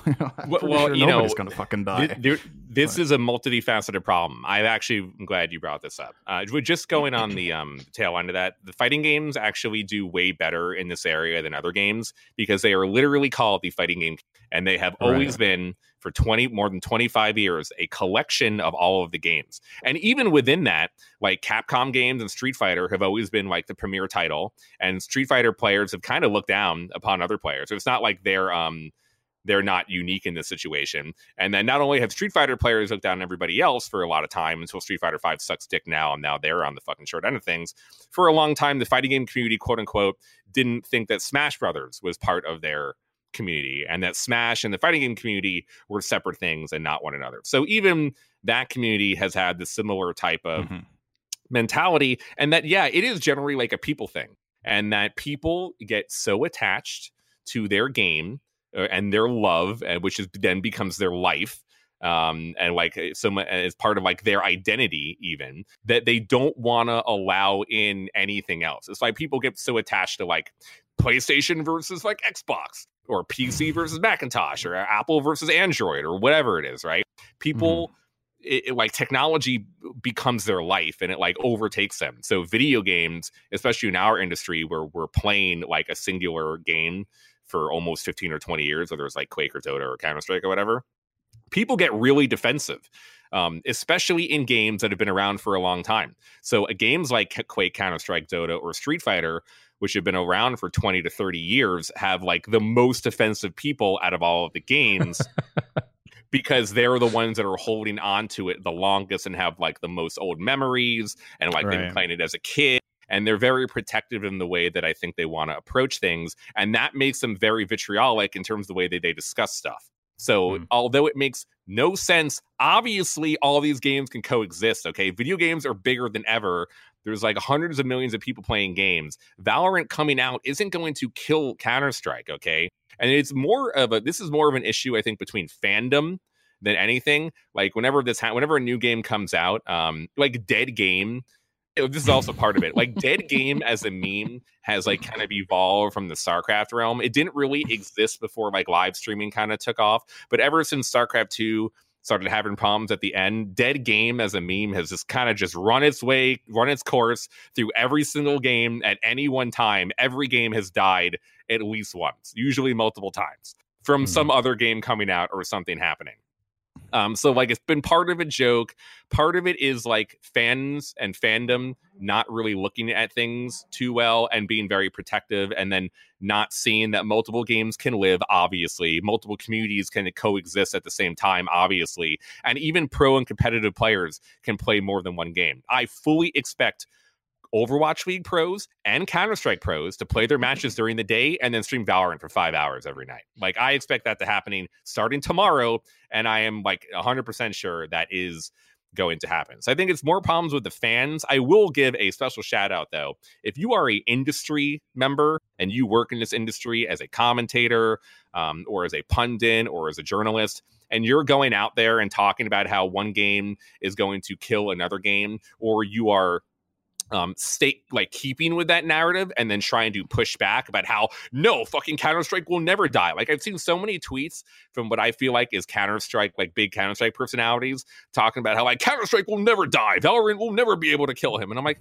who the fuck is saying this? Some random dude with five followers on twitter getting like two upvotes on reddit is saying that like valorant will kill counter-strike and then you have to go make like this long ass fucking TwitLonger about how valorant is not going to kill counter-strike or whatever. It's totally un unnecessary for people in the industry to not take the standpoint that obviously everyone can coexist. We can all play games together. And a game is going to die not based on another game coming out. Games die because they are un Usually um, self-inflicted wounds. Yeah, self-inflicted wounds. The the publishers and developers don't take care of the community, don't take care of the game, and people leave for other games. That is why Valorant is such a hot game right now. It's not just because, um, like, there are a few reasons. One of which is that Counter Strike hasn't really had a competitor for a long time. Every new game is, that has come out has been a battle royale or some type of other shooter. This is the first like bomb defusal five v five real competitor to Counter Strike has ever come out. Spike um, defusal. Thank you very much. Yeah, of course. But uh, like another big issue and a reason that Valorant is so big is that Apex, PUBG, and Overwatch and Fortnite, all four games independently have problems right now. Mm-hmm. All four communities and pro players from all of those first person shooters all have an issue with the way that those games are being handled, whether it's fucking EA or Epic or Blizzard um, or, you know, PUBG, PUBG and Player Unknown. They're all having problems. They're all fucked up, and players are pissed off everywhere, which is why it's given such a big push for everyone to try Valorant. It's not just that Valorant is out. Yeah, I think uh, Valorant. I'm I'm pretty excited about it, just to at least try it myself at some point. But for me, it's just it's, Do you know how to more aim? about. I used to be a Counter Strike professional player slasher back in the day. you know, why don't everybody laugh when I say that? It's completely true. because true. it's no, a great meme on our podcast. But uh, but you genuinely were good. I'm told. Like the whole Overwatch thing, it, it's more about I just have no faith in that game in general. It has less to do with Valorant doing anything. I think Valorant's going to be a good game. CS:GO and Overwatch will continue on. Overwatch again, no faith. But let's move on to Dota 2 since we're running short on time. Um, from your perspective, this is where I really want to pick your brain because again, we've talked about this ad nauseum in terms of TI every year having the biggest prize pool of all time, what is your perspective? Is that a positive? Is it a negative? Is it somewhere in between? What do you, what is your perspective overall on that whole issue? So I guess I should just elaborate before you answer that. I think last season in Dota, in terms of prize money, TI was worth I think it was 78 or 79 percent of the entire year was in that one tournament. So that's what we've been talking a lot about, like economy of the season. I guess that's what we're weighing him at here. Is that good that TI is that big? And is it good that it keeps trying to beat itself every year? Is it good for the community and the scene? No, probably not. Is it good for Valorant's wallet? Well, definitely. It's mm. definitely buying Gaben some more knives, right?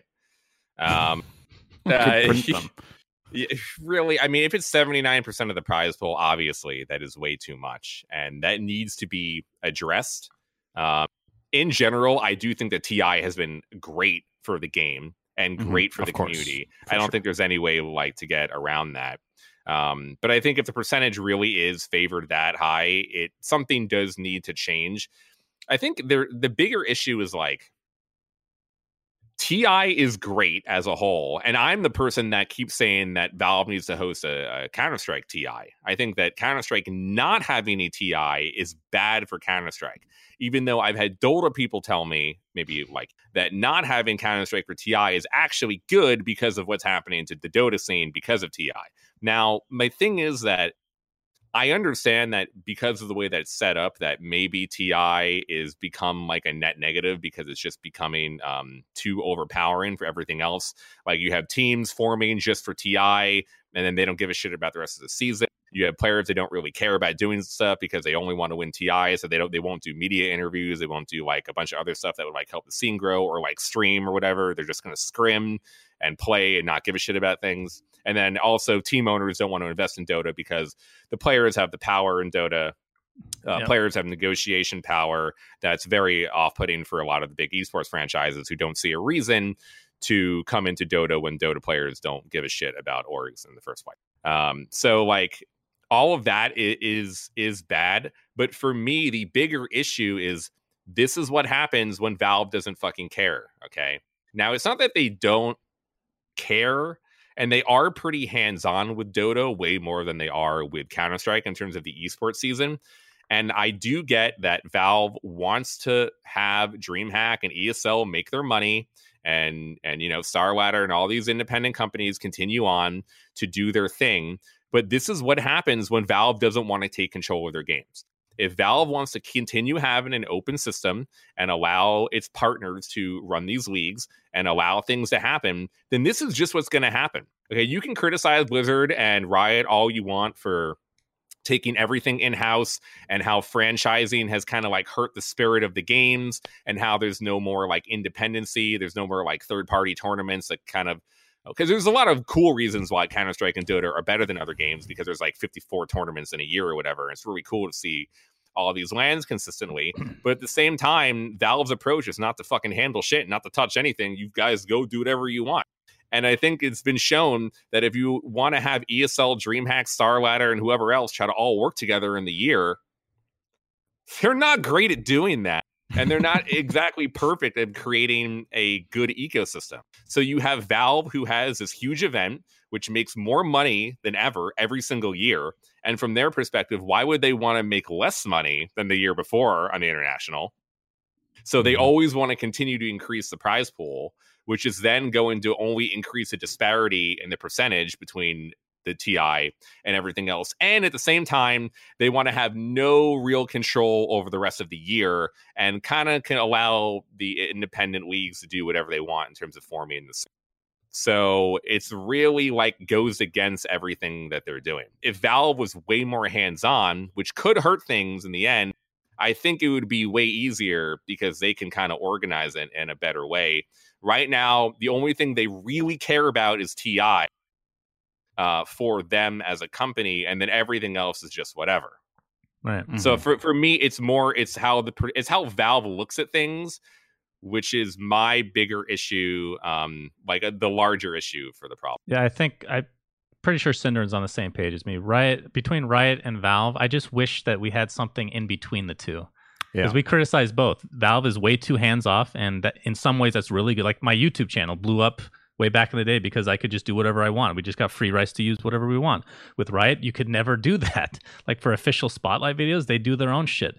They're way too strict, and Valve is way too hands off. I just wish to God found a fucking balance in between at some See, point. the problem is Blizzard is kind of the middle ground, and look what happened That there. is the problem. That's true.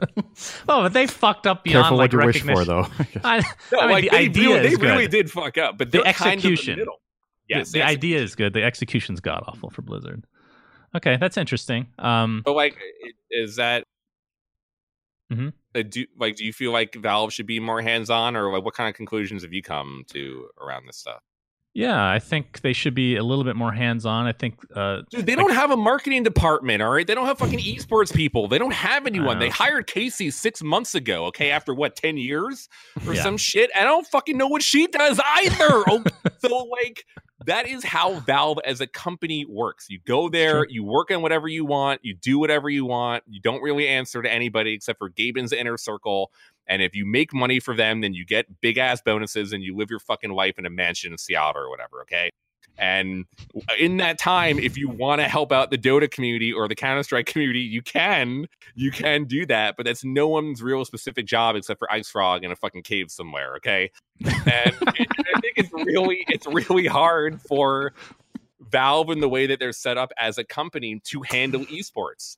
They are not at all in the same area of how to handle a- an ever flowing competitive community that requires like a hands on approach, whether it's like event running or player supervision or the prize punny uh, disparity or any of that shit. Like, Valve was just not set up to handle all this stuff. They need to fix that to address not just Dota, but also Counter Strike. But it doesn't feel like that is ever going to happen. So Counter Strike and Dota are forever in this limbo Well, it- of not really ever going to be fully focused on by Valve. But it's also really weird when you look at like just Dota and Counter Strike. It's almost like there's two different companies running them. I mean, they have the same hands-off approach in a lot of ways, but the way that they do things are completely different. It's because it kind of is a different company. They're on different floors. They're they barely interact with each other, if at all. Like I don't think the teams have like maybe there's a couple members. I that think they do have switched catering on game the to same game. floor, though. I'm pretty sure they all have catering Well, together. that's true. I haven't been to the new offices, so I couldn't speak for that for sure. But uh, so last thing on yeah, Dota. I mean, yeah, we, we talk about how like how they treat Dota, fucking Counter Strike here. Gabe went out for cigarettes 15 years ago and never came back on Counter Strike. Counter Strike grew up to be Yeah. a really successful kid. Okay, he is a great job. Um, he is known throughout the world, but Gaben will never tell him that he loves him.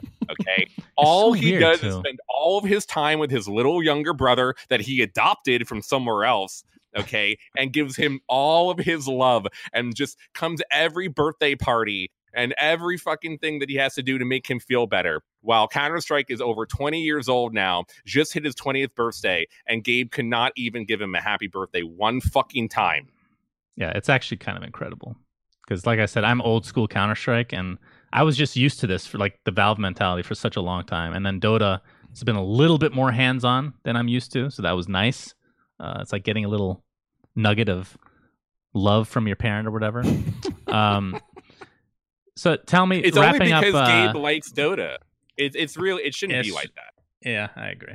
Um, wrapping up Dota, what I know you're not a big MOBA fan, but I'm sure you can take like an overarching look at the genre as a whole.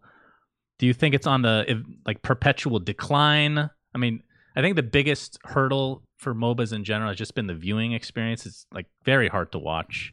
Um, do you think that that will ever change, or are we just? It's not like a fad. Like I look at battle royales as almost kind of a fad ish. More like maybe auto chess is a better example, like a super fad genre. It's like basically dead at this point. So MOBA was very successful, but is it like going down the StarCraft RTS route where just eventually going to be, you know, lower and lower each year? Well, Dota, I I think player, I don't know how player numbers are doing for Dota right now. I believe they're down. They're done. Uh, They're, down, but viewer numbers are up. So people play less and watch more instead of playing. So people don't really quit the game necessarily. They just redirect themselves to more Right. watching and less playing for different reasons. That's But it- been the it overall. feels like league players are still playing. Like, I, of course, we don't have public. uh we don't have public data on how many concurrent Mhm. players they have, but it still feels like League is doing okay.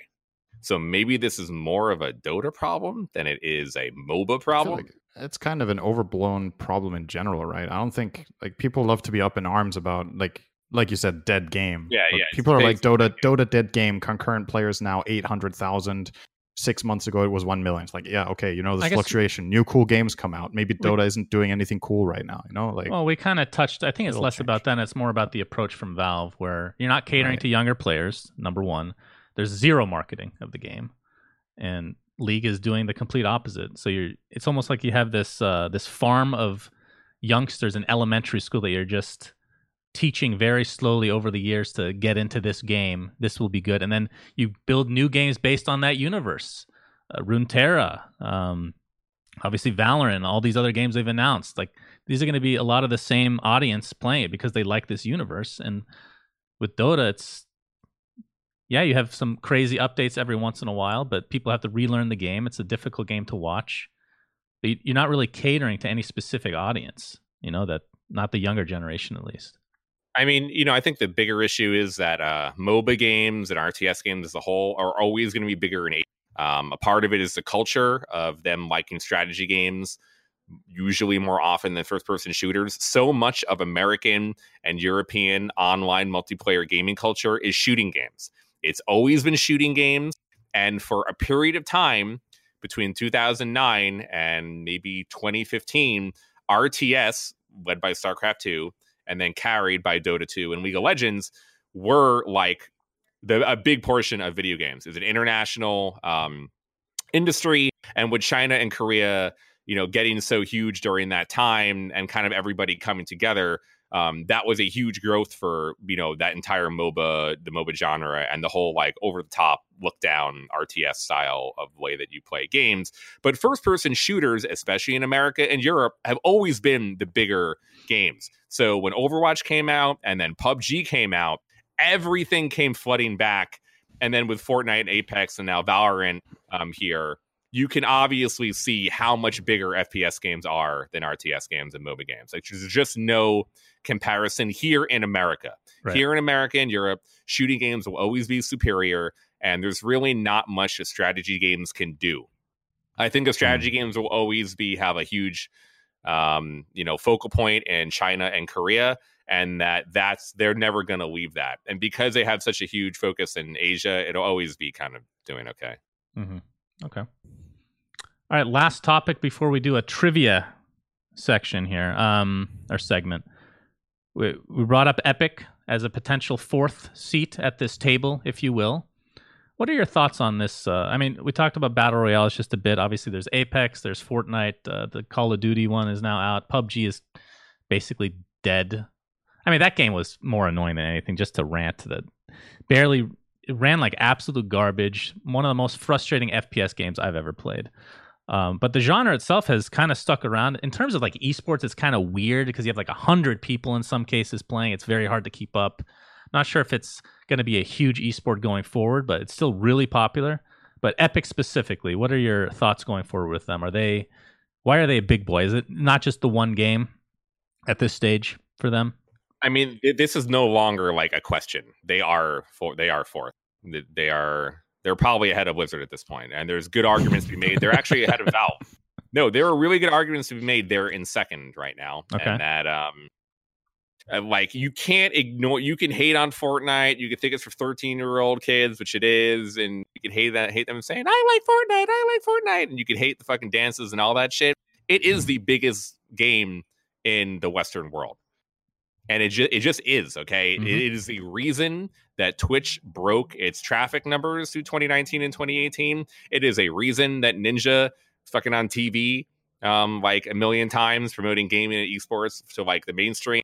It is the reason that gaming has broken through to the mainstream. So off of Fortnite alone, it needs to get the respect that it deserves, and that Epic is the reason that is there. And specifically, just because of Fortnite, um, Epic is already back in the driving seat. I mean, they for a long time were um, really not super relevant in competitive gaming, with Gears of War falling off and Unreal Tournament being a complete fucking disaster over that. I time. loved Unreal Tournament for its time.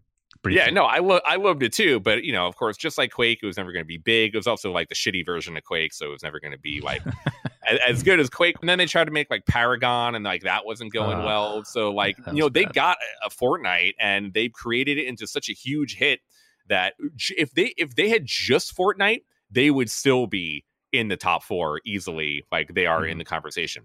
But since then, they've bought Rocket League and Rocket League on its own is one of the biggest up and coming esports in the world. It has huge viewership. It has a very strong, committed user base who plays that game and continues to watch.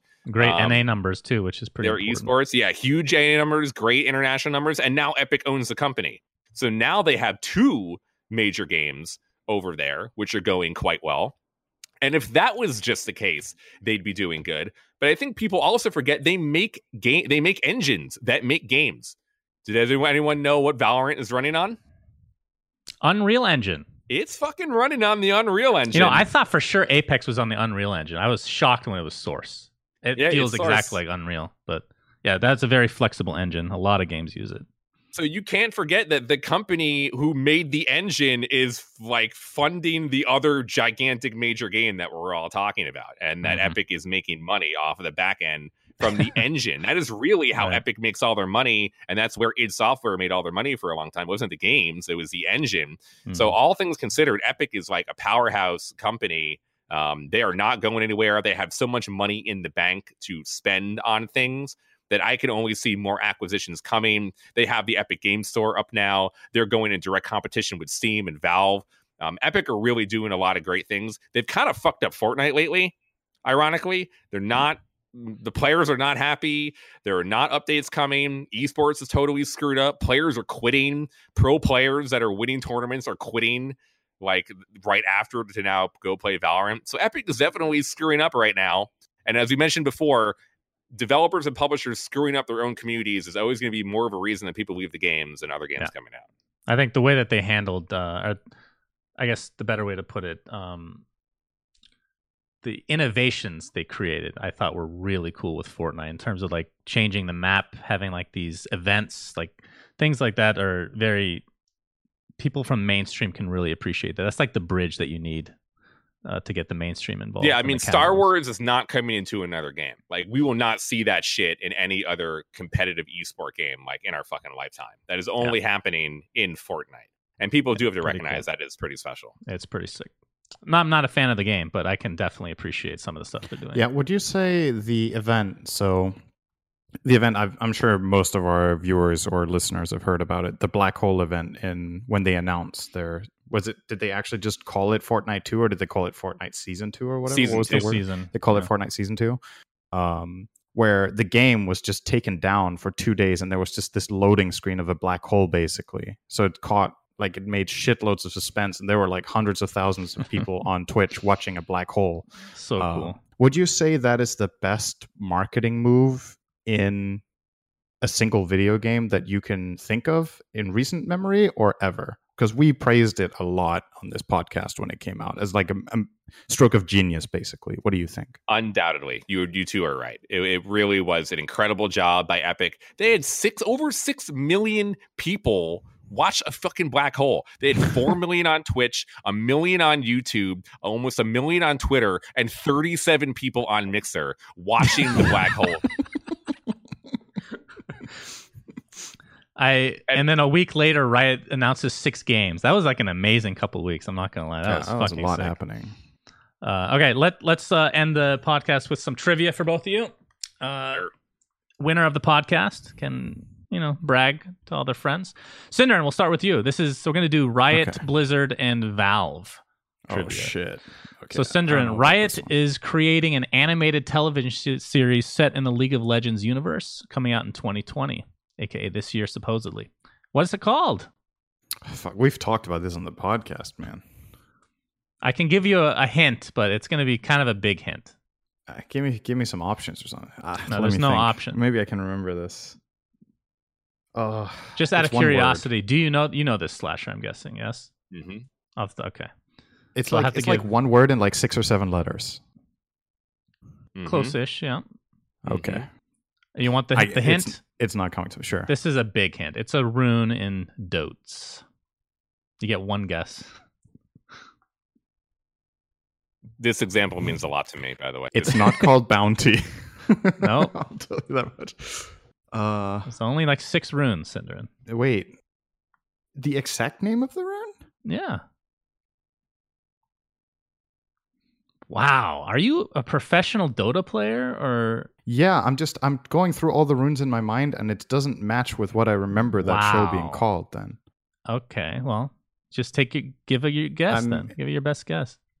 I mean, arcane. Yeah, it's arcane. I just Congratulations. don't- I just don't remember us I really didn't remember it being called right. Arcane. though. SyndereN gets like 0.25 points. I for don't that. know if I. Uh, I feel like I shouldn't get a point for that. Slasher. Riot released a tabletop game based in the League of Legends universe. What is it called? No idea. Cinder, do you know by any chance? A tabletop game. Yeah. I'm gonna go with Runeterra. Mechs versus Minions. That was close enough. And they also announced the creation of an internal studio called Riot Tabletop, which has several games in development. That should be interesting. I, I thought it was a joke when he said he had no idea. I thought you had like a smirk on your face, like, of course I know. Nobody's played that game. No. All right, Blizzard, SyndereN. Blizzard has had a few games that were announced but never released, including Warcraft Adventures, Lord of the Clans, Shattered Nations, and of course the rumored MMO codenamed Titan. What other game was postponed indefinitely in 2006 after seven years of development? I feel like this might be a little too easy. StarCraft Yeah. Ghost Recon. What was it called? StarCraft. yeah. StarCraft Ghost. I Yes. StarCraft, StarCraft Ghost. Ghost. It was a th- Yes. supposed to be a third-person shooter. Would have been quite interesting. Slasher. In 2005, there was a virtual pandemic in World of Warcraft. Name it. I don't know. Fuck that game too. Man, Do you what- know this can't one, say that. SyndereN? I don't play MMOs. I don't play MOBAs. Uh, I, I- remember reading about it. I don't think I played at the time, but I know what happened. I don't want to take extra was- time, but I have to. I learned about this yesterday. My girlfriend told me about it. And this is Right. fascinating. So Okay, the corrupted blood incident was a virtual pandemic Yes. in MMORPG World of Warcraft, which began in September of 2005 and lasted for one week. The epidemic began with the introduction of the new raid, blah blah blah, and its end of boss, blah blah blah. When confronted and attacked, Hakkar would cast a hit point draining and highly contagious debuff spell called Corrupted Blood on players. The spell, intended to last only seconds and function only within the new area, soon spread across the virtual world by a way of an oversight that allowed pets and minions to take the affliction out of its intended confines.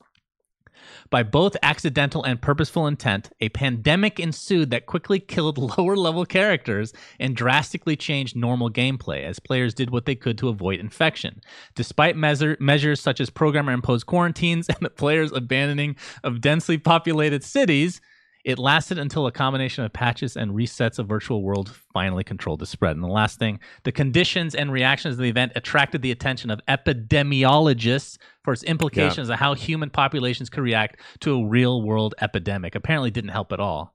That is fucking fascinating, dude. No, so here's what happened. It actually did happen, and USA is, are like, we we watched what happened in WoW. Just wait two weeks, we'll get a patch, and then it's going to be gone. So we're still waiting on the patch. Yeah. here, but All right, perfect. All right, last That's one.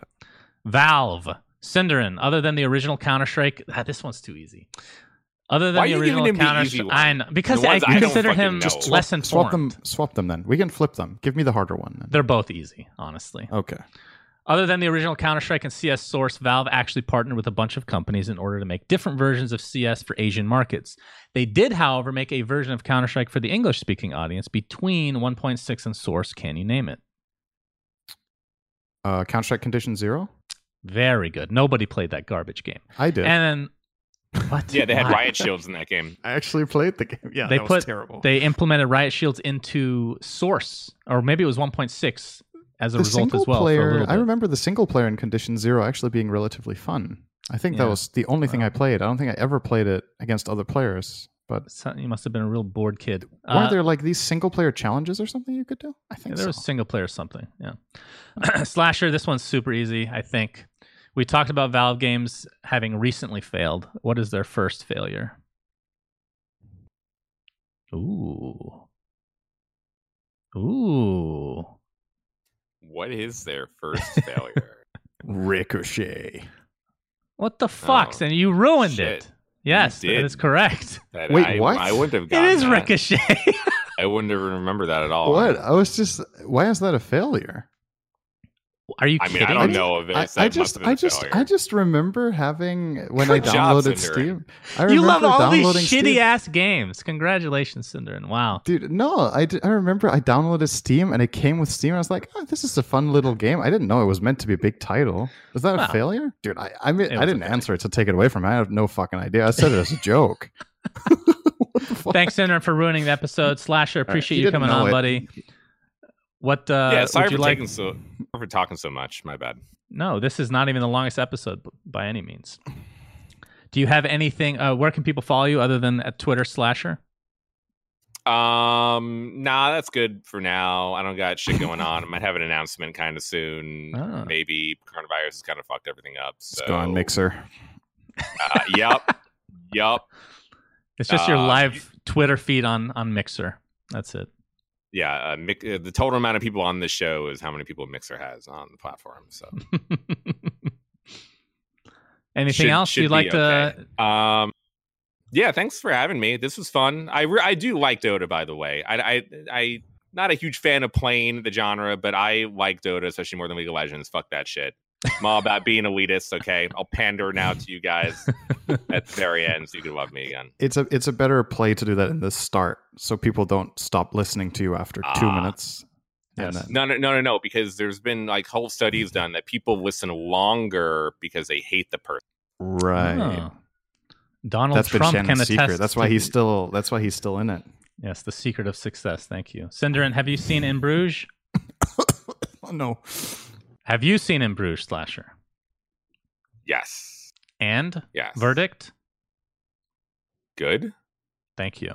That's all we need to hear. Of course. Until next time, Suns fans, Cinder and Slasher signing out. Have a good one, guys. Bye bye. But, bye. We say things that don't mean anything, but thanks for listening. Yeah.